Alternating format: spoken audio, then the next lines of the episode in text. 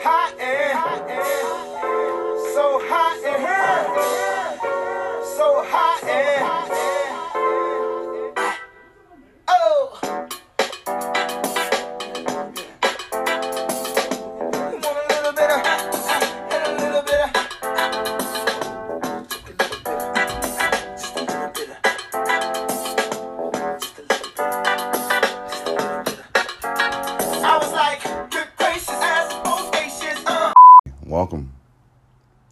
welcome. welcome, welcome, welcome, welcome, everybody. Welcome to Conscious Hypocrite. Yep, I'm Carly.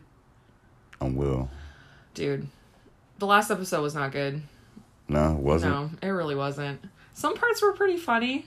Like, but it was like, what even? Like, I was listening back to it and I was like, what are we even talking about? We were like literally being like, uh, this one thing that I heard was like this. And then I heard this other thing that was like this. It was like we were totally just pulling shit out of our asses. Like we could have called that whole episode the secondhand news episode. You you rush the product, you know, and that's what you get.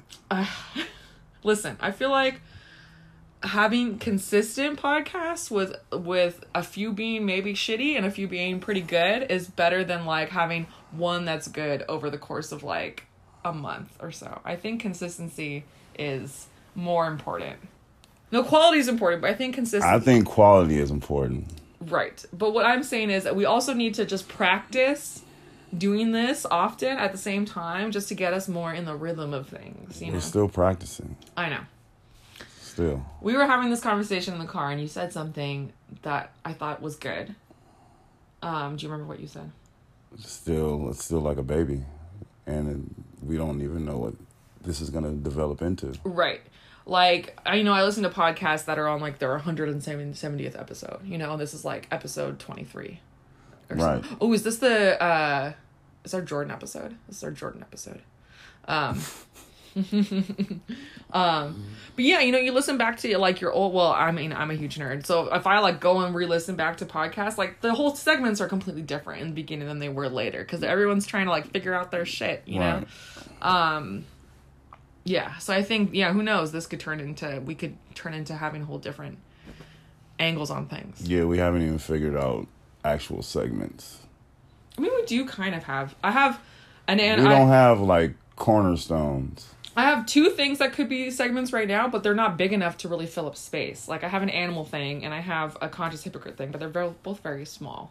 Yes. Um, in sports, health is helter skelter. I, haven't even got a chance to look at any sports really this Yeah. week. yeah. All I can tell you is on, on sports is Deontay Wilder knocked somebody plumb out last night.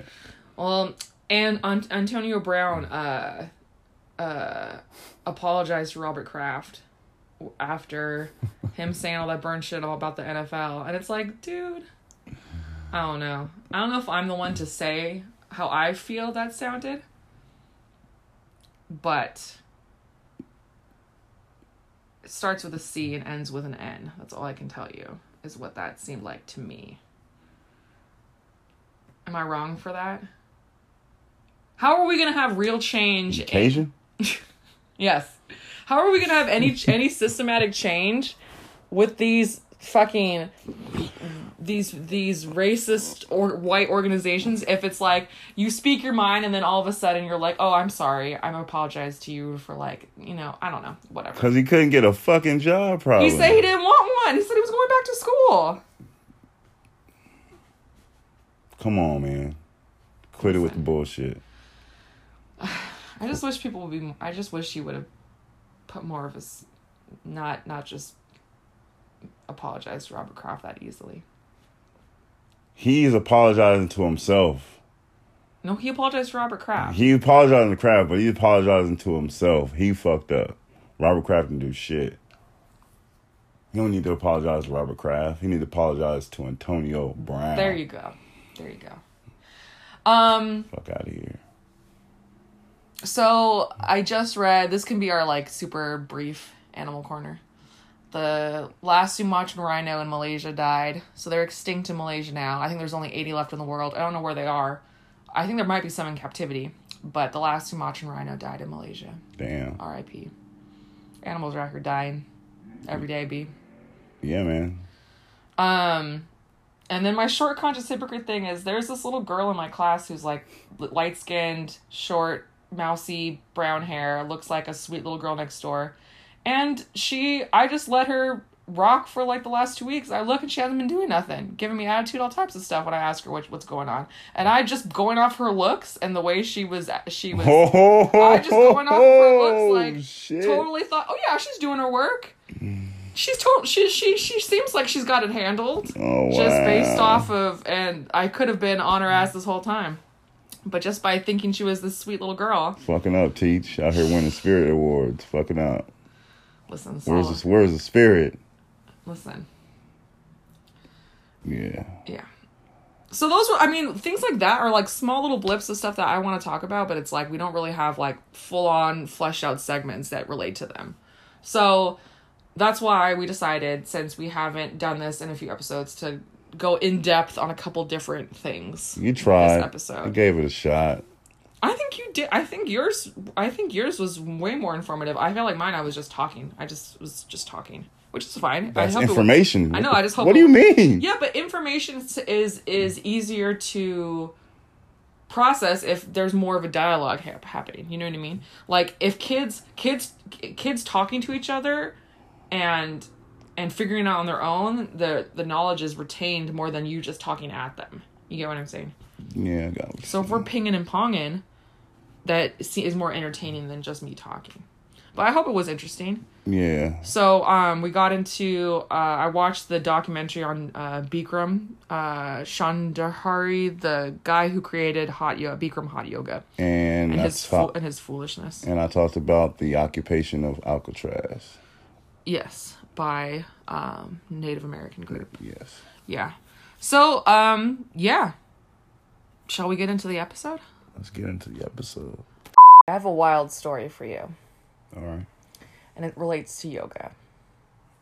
So before I get into it, I just want to talk a little bit about yoga. Just very basic for anybody who's been under a rock with their ears plugged for the last 40 years who doesn't know anything about yoga. So yoga originated in India, first off All right. and it is a Hindu philosophical tradition. So it's actually connected to Hinduism. And it's supposed to support physical, mental, and spiritual wellness. So all of those things right. at the same time. So it's, you know, ideally you're supposed to be having that all in mind when you're doing yoga, basically. All right. The only class I ever, the only yoga class I ever took was at a community college. And they kind of touched on some of the spiritual sort of stuff. But um mostly it was just a way to, you know, stretch and feel good. Make your body feel good, you know. Yoga's cool. Right. Um, so it's been around for a really long time since quote before Christ, the sixth or fifth century, and it was introduced to like the Western world in like the sixties, seventies is when it was introduced, but kind of during that time, um, it was kind of seen as like a hippie kind of new age thingy. It wasn't like something that the masses were doing until about like the 80s and then it really blew up in the 90s as stuff that people were getting interested in in um, in America. So have you ever heard of hot yoga? Yeah.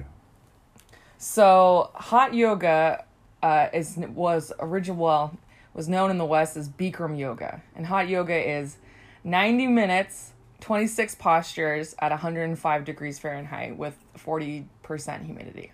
Okay. So, um, and you're like moving through these different postures. If you've taken a yoga class before, you know that like there's certain different postures that you move through because that work in a certain way because it's like that's the best way your body um, works into each pose. You're not like willy nilly doing one pose and the other. They're supposed to kind of flow into each other. Yeah, correct. Exactly. Okay. So this guy, Bikram, uh, let me make sure I get his his, his last name. Bikram Shau Chaudhary. Shau Chaudhary. Uh, he was born in India in the 40s. And this is how he describes his upbringing. He said he won a whole bunch of yoga competitions when he was in uh, like 11, 12 years old. He said he was the youngest kid in, in India to win all these yoga competitions. And then um, he started uh, weightlifting professionally and went to the Olympics in Tokyo. But he said that his trainer dropped when he was when they were practicing. His trainer dropped a bar like one of the weights on his leg and shattered his leg. So then he went back to yoga, and um, he said that yoga like helped him heal or whatever. So he became this really famous yoga instructor and helped all these celebrities. He said he cured Richard Nixon of some ailment of some kind. Whoa, wait, wait, wait. Richard Nixon is the president? Yeah. I don't like this guy, whoever. Okay, so that's your that's your first that's your first uh tip off that something might be off up with this guy is his connection with Richard Nixon. yeah, man. It's good, good, in, good instincts. Good instincts, babe. Uh, so basically, he opens up all these yoga studios in the United States. He comes to the United States, opens up these yoga studios, and um, I'm not sure when exactly he started doing this. I think it was the 70s, but it really started blowing up later. And he would have like these gigantic rooms of like hundreds of people doing yoga. And there were some um uh like a 2020 interview with this guy and they were calling his yoga Mick yoga, like McDonald's. And he didn't have a problem with that. He thought that was fine. Completely mat like this mass produced kind of yoga. Um, I'm getting all this information, by the way, from this documentary called Bikram that's on Netflix. And it has a ton of video clips, like tons of interviews. Like there's so much content that actually shows you examples of these things. But um, yeah, he's got these giant rooms with all these people doing yoga. And from what I could see of what was going on, there wasn't any talk of mental wellness, spirituality. It was all just kind of moving through the postures and pushing people to their limits, basically. Mass, like a ma- mass-produced yoga, essentially. Um, but he was really famous, and everyone wanted to take his classes. So he'd have these big uh, teacher trainings, which were which were aimed at people who wanted to be yoga instructors. So like these were people who are were already pretty good at yoga, but in order to open up their own Bikram certified business, they had to go to these teacher trainings. Right. And these teacher trainings were 9 weeks long. Guess how much the tuition for one of these was? Just throw out a number. Uh, twenty thousand dollars. Pretty pretty close, pretty close. So tuition was 7,000. That's without room and board and you had to pay for room and board. So it's 7,000, but then and this is like the 90s by the way. Um, and then if you wanted a shared bedroom, um, 3,900. And if you wanted your own room, 8,000. So that's on top of the 7,000 tuition. Now imagine this times 120, like all year. So this guy makes a ton of fucking freaking money. So he's in these gigantic, like big um, rooms. All he's wearing, because it's yo, it's hot yoga, so everyone's wearing like you know like uh, uh, sports bras, bikini bottoms. Guys are in shorts. All he has on is a black, tiny black speedo and a Rolex. That's another red. Here's another red flag. like the why? Why was the Rolex necessary, my guy? Got a flex in class. like so yeah so there's all these like footage of him and his wife with all these opulent things and she's got all these fancy cars. They kind of they didn't really talk about his wife or his kids. They only did mention that you know there's there's clips of him on these tv shows in like the late 70s early 80s where he's with his wife and he's like 40 something and she's like 20 and so they just made some comment about her being really young basically. But lots of um money being thrown around. Uh, and it makes sense if he's, you know, if that's how much tuition costs for all these different, for these classes, and this is what he's doing like every nine weeks or whatever, Right. making a lot of money. Um, He was probably hel- helping the world though. what, what makes you say that? Yoga's not a bad. Because he was, he was, um, yeah, it's a practice. Right. Right. And I think a lot of the people that took classes real like they found yoga like that's how they discovered yoga. Right. You know what I mean? And that's what they talk about in the documentary is these people were like this one guy in general who um or this one Where guy is he from again? India. He's Indian. Well, that's what I seen. What so what the recurring theme is with immigrants. Yeah. They come to the country, they come to this capitalist society, and they capitalize off of it and make money. Right. The difference the difference is with that though is that yoga is based on spiritual, mental, emotional health. So it's one thing if you are a person who's an immigrant who comes somewhere and makes money as a doctor or makes money as a businessman. And he's a businessman too, but he's he's teaching this this thing that's supposed to have these supposed to make you well-rounded not physically but also mentally and spiritually and he's not really addressing that. So um these people were saying in the documentary that that when they would take other yoga classes, they would learn these things, and then they'd go to his classes, and he'd lock them in the rooms. He wouldn't let them go outside to pee, and he'd just be um, berating them. Like he called this one lady a black bitch. He said, "Get out of here, you black bitch." He would like he would call he he's- would call people out and he would say you pink you in the pink and he would you know just say like uh sexist racist comments to everybody some people needed that to like push themselves. There was one guy who he said he started the class and he was like 200 pounds overweight. And he said, I needed somebody to like tell me, like, hey, stop sucking your stomach. Your jelly rolls are disgusting me. He's like, I needed that to motivate myself. But that's not really like a, that's like a toxic environment to be in, you know? Right. it sounds pretty. It sounds like uh, a mean Richard Simmons. Right. And that's the thing is, it's like these, these So why do these people sign up for it to be abused? Um, because this is how they would be able to open up their own businesses. Oh, you the teachers? The teachers would get abused? yeah, abused. so this is the this is the teacher certification program. Getting locked in a getting locked in a room. Yeah, so he Can't so pee? all these teachers are then going out and teaching their own smaller like smaller classes, but this is his certification. This is in order to open up a Bikram studio, you have to be certified. In order to be certified, you have to take these classes. He's like them all this he's like the Tilikum of uh Tilikum. he's like the Tilikum of uh Bikram yoga because Tilikum's the orca, if you don't remember from Blackfish. So you mean because Tilikum birthed all the Birthed all the other- or the, or the other Yeah, orcas? Kind birth- of. It's a weird analogy, but yes, kind of. I'm right. Yeah, no, you're right. Get with it. You're right. Um, so here's where it gets spicy. Um, all these women at different points in different uh different uh, these trainings at some point get called to come into his his office. All these women and all these hoes here, somebody here gonna fuck. or his like house and they start can you massage me? Oh sure guru. Like they he's built this culture where there's he is seen as this this guru to them and and they're drinking the kool-aid and so he invites guru, guru, guru, he invites these women and it's like okay yeah massage my legs. Oh now massage my back. Okay now massage my stomach. Lower lower massage my dick and there's all these different accounts of women where one lady said she walked out.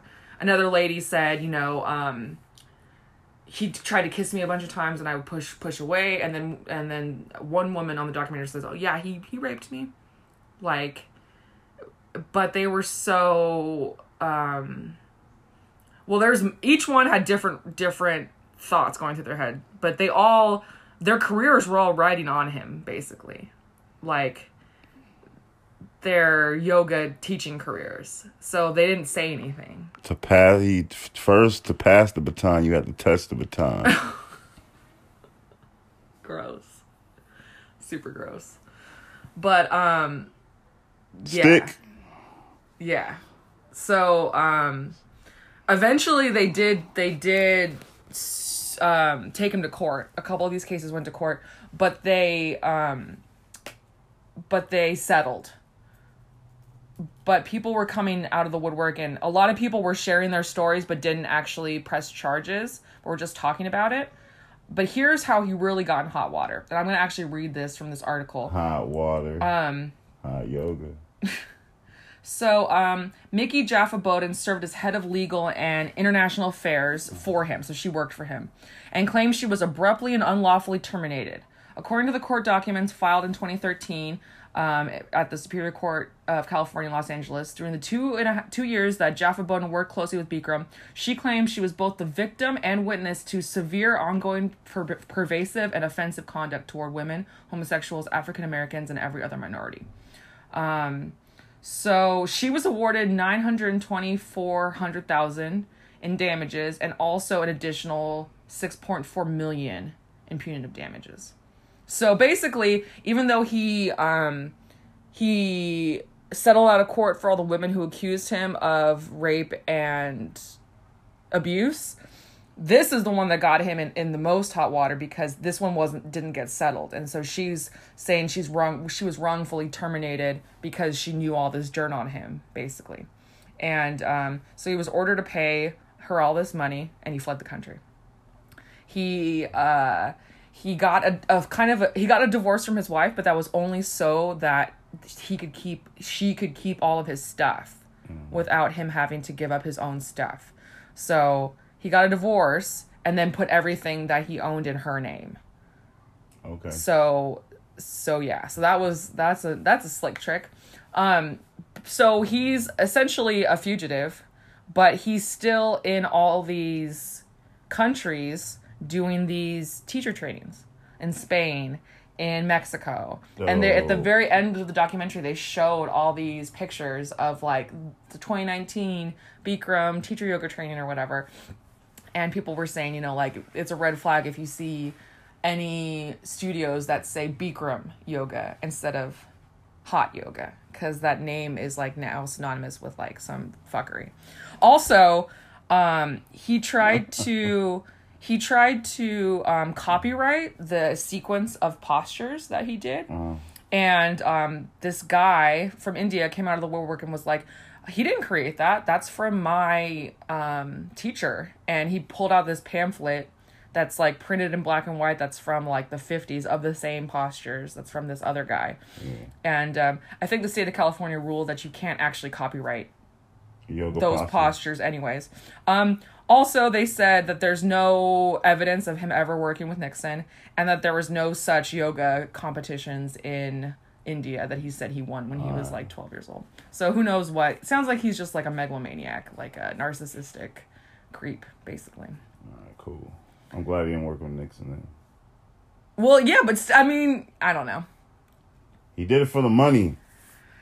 yeah Just So I pretty much told. I mean, you should still watch this documentary Bikram on Netflix, but that's pretty much all the stuff that went on in that documentary. It was pretty ill. I haven't. I did not watch it for some reason. No, you were um I was not there. you where were you? But yeah, I was um I was bored and it looked really good. Although this was would be would, would be a documentary I would want to watch with you. I just it looked too too juicy. Um So she watched it without me. Well also but then this is good cuz you're getting the information from me first for the first time time instead of like you know, this is all new information for you. You know, I can tell it I can tell it to you. Thanks. Okay. Yeah. Usually when you see people who like are this want to be this much in power, like I know this is like small and compared to like politicians and stuff, but there's usually something wrong with people if they get off on ha- being kind of the center for all these people and in charge. You know what I mean? Yeah. You're right. You're totally right. Yeah. I don't know. I mean, I get off. I mean, I'm a teacher and I'm in control. I, f- I feel like that's kind of a power trip. that's the power in knowing what your power trip is. Being aware of it. Being aware of it. At least, Yeah. At least you know. Some people don't even know. You mean at least I know? At least you know. Yeah. Yeah. And he knew. Yeah, he was using his powers for for evil though. I mean, despite that I mean yoga in, in itself is a healthy practice. The things he was doing was very toxic. Yeah, it was. Like the Jim Jones of yoga. Jim Jones from Dipset? No. the dude with the Kool Aid. Oh, Jim Jones. How you go to that Jim Jones? Okay, let's let's the other Jim Jones got snitched on by Tekashi, but anyway. yeah. Yeah. Okay. Let's move on. Moving on. we were sort of uh reminded to talk about this stuff because um, we talked about Black Wall Street like a few episodes ago. Remember? That? Yeah, I do remember that. And uh, I saw a bunch of people on Facebook, completely separate of our podcast, talking about how they had never heard of Black Wall Street before, and it was just funny because I, I think that show there there's a show on uh, I don't know if it's H- HBO or Showtime called The Watchmen that brought was talking about Black Wall Street, and like so many people were saying that they had never heard of it before. So this is another one of those historical things that maybe people don't know about. Yeah, I mean, I I- I known about it for a while, but I don't know what a while is. I I mean at least a couple years. Not I should have known even- about this. Not even a couple years. It's been Yeah. more than a couple of years.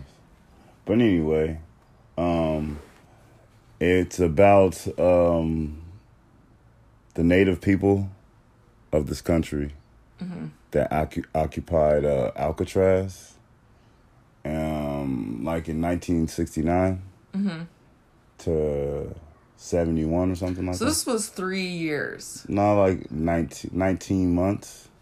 Oh, okay. Okay, so it was a little over a year. Okay, math is not mine. 19, 19 months. Um, They ha- I occupied Alcatraz. Yeah. Which, if you don't, I mean, So, in how it all came about, um, they had um, it was a let's see, they had a uh, a treaty. They had a treaty, and under this treaty, any ab- abandoned um, federal land that wasn't being used could be occupied by Indians.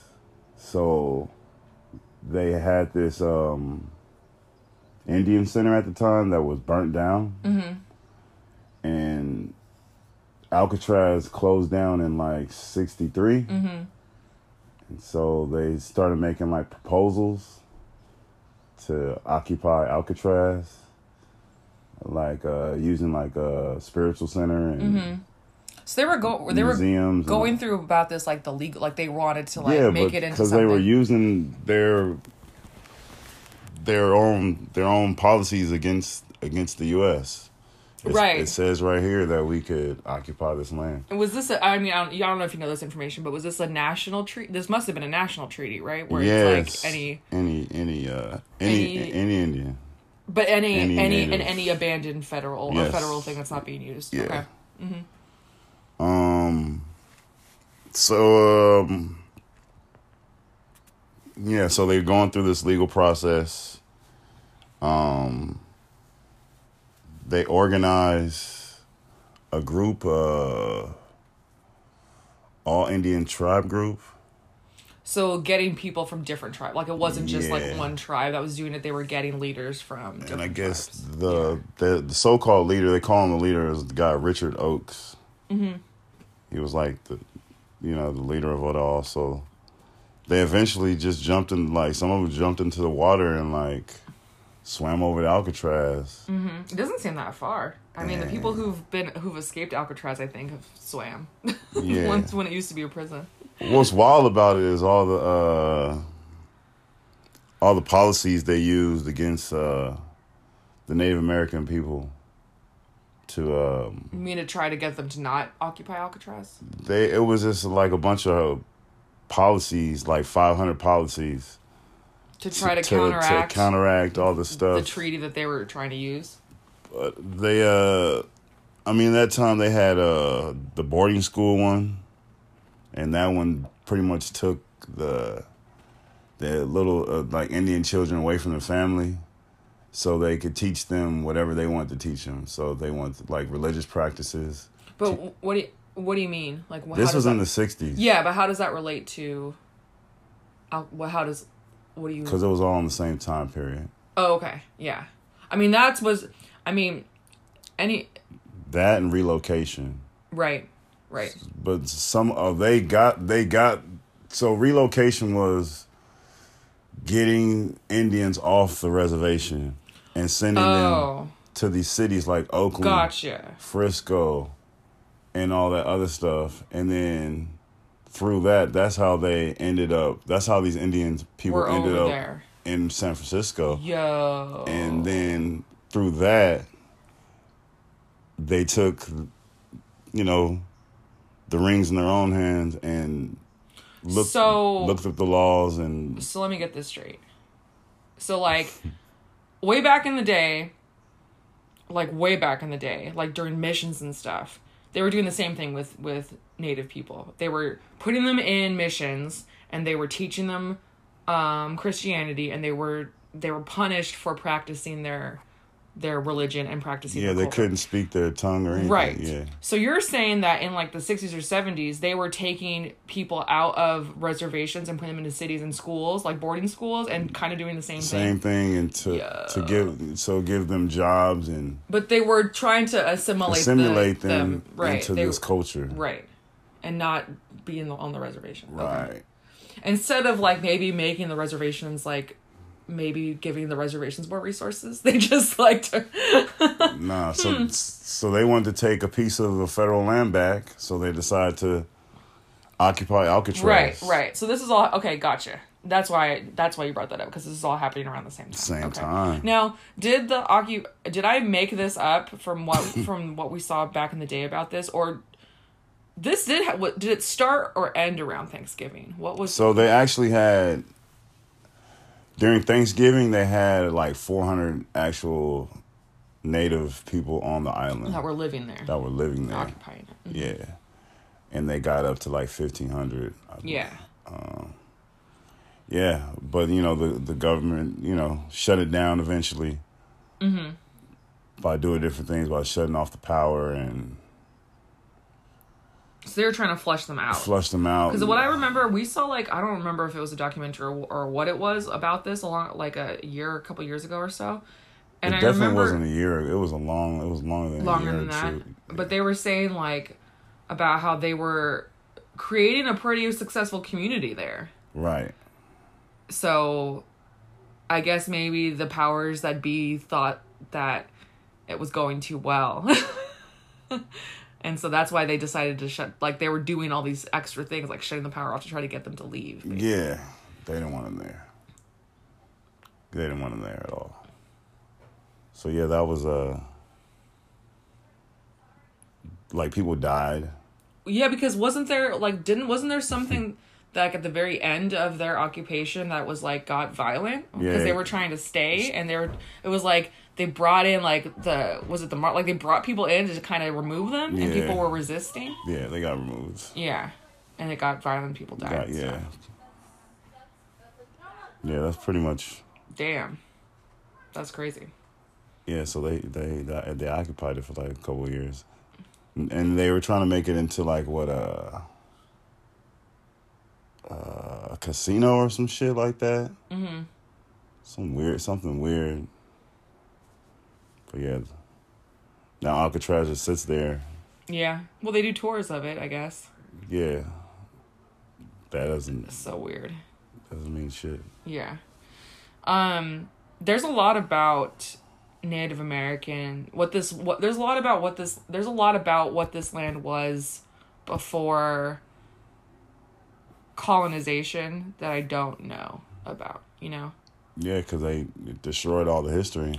Well, and also like I just haven't done I could do a better job at trying to find out about stuff. The hidden history, hidden like what for my job i got to like talk about california native people of california and stuff but it wasn't it was very it was more from a perspective of like california history and gold mining and a perspective of like um biology and entomology and like this is what they use these plants for and this is what the blah blah blah and this is where the stories they you know it wasn't as like uh deep i guess.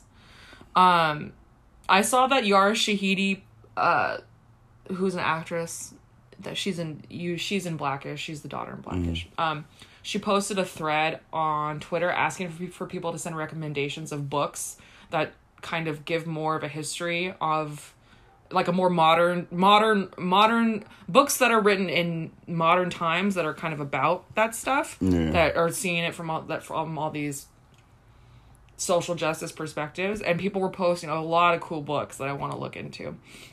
Um also just to kind of tie into um Thanksgiving and how we mistreat the land and the people that were here before us. Um, native people and reservations have like less access to food. They have to drive farther to grocery stores. Like they have, it's not only that They live in a food desert, it's not only that we gave them a raw deal, but it's also like they continually are not in and they showed us how to grow the crops. shit.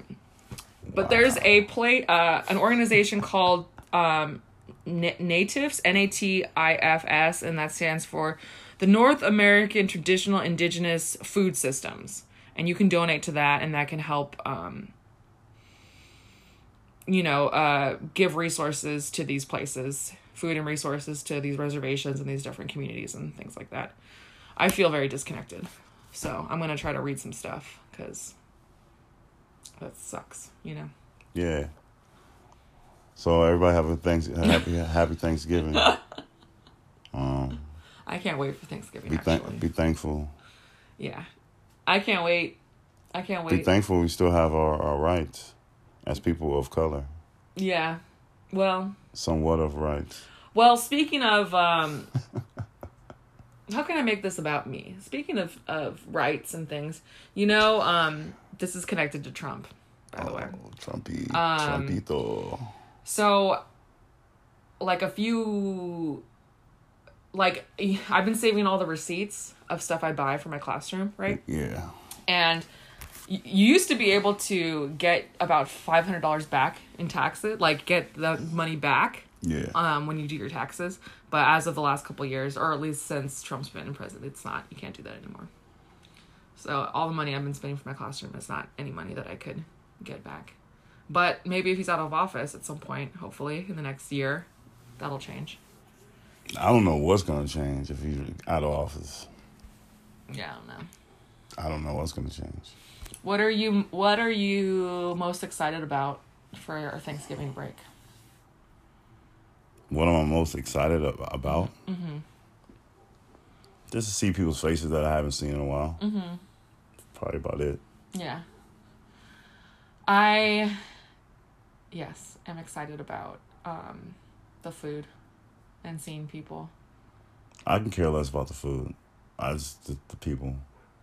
The food's like uh, it's for the gathering to feed the people. I think I think of it as like a, a It's a conne- it goes uh, hand it's in hand. connected, yeah, cuz it's like man, we've had some crazy I, it's funny to like thinking about like the first Thanksgiving I had with your family where I didn't know anybody and like how awkward I felt because you were like running around talking and saying hi to everybody and I was kind of just like sitting there compared to like now where it's like our families are connected and I know everybody and I'm helping my dad figure out what everyone's names are and stuff. It's pretty cute. Yeah, we got a big family. Yeah. There was one uh yeah. There was one Thanksgiving where me and your niece like made a whole bunch we had to pull a whole bunch of we had to put a whole bunch of stuff together because there was all these different things going on. Yeah, there's been some You and Ashley? Mm-hmm. yeah. That's dope. That was one year where people were getting sick and yeah, I think that was the year that you were really sick. And you had to you were like slept for like most of the Thanksgiving. Oh, okay. Yeah. You like went into the back room and went to sleep. Yeah. Yeah, I'm excited to see everybody. Um I'm excited to have a break from school. This is like we got 2 days and then we're off. And then when we get back, 2 weeks of school and then it's winter break. And then you're going to blink and it's going to be 2020 I'm gonna blink several times, and it's going to be and there'll be 2020. yeah. Well, at least at least a few times for sure. Yeah, at least a few times for sure. Oh man, So, um, I don't know if we're gonna have an episode next week. Then I don't know. who knows? Who knows? Unless we can maybe pull an interview out of somebody. Yeah, That'd be weird. Don't get your hopes up about that though. you're probably gonna be asking, can you can we be on the podcast? That would be kind of cool if we could do like a little, uh, a little unofficial, non-traditional. Just everyone's like, I just record people talking. I don't know. We'll see. yeah, we will see. But I mean, hypothetically, the next Sunday, next Sunday is when we're going to be supposed to be driving back up here after Thanksgiving break. So Yeah. So you guys have a good one. Um, if you're a vegetarian, eat greens, yams. no beige plates. Make sure there's always something green on your plate. No beige plates. No beige plates.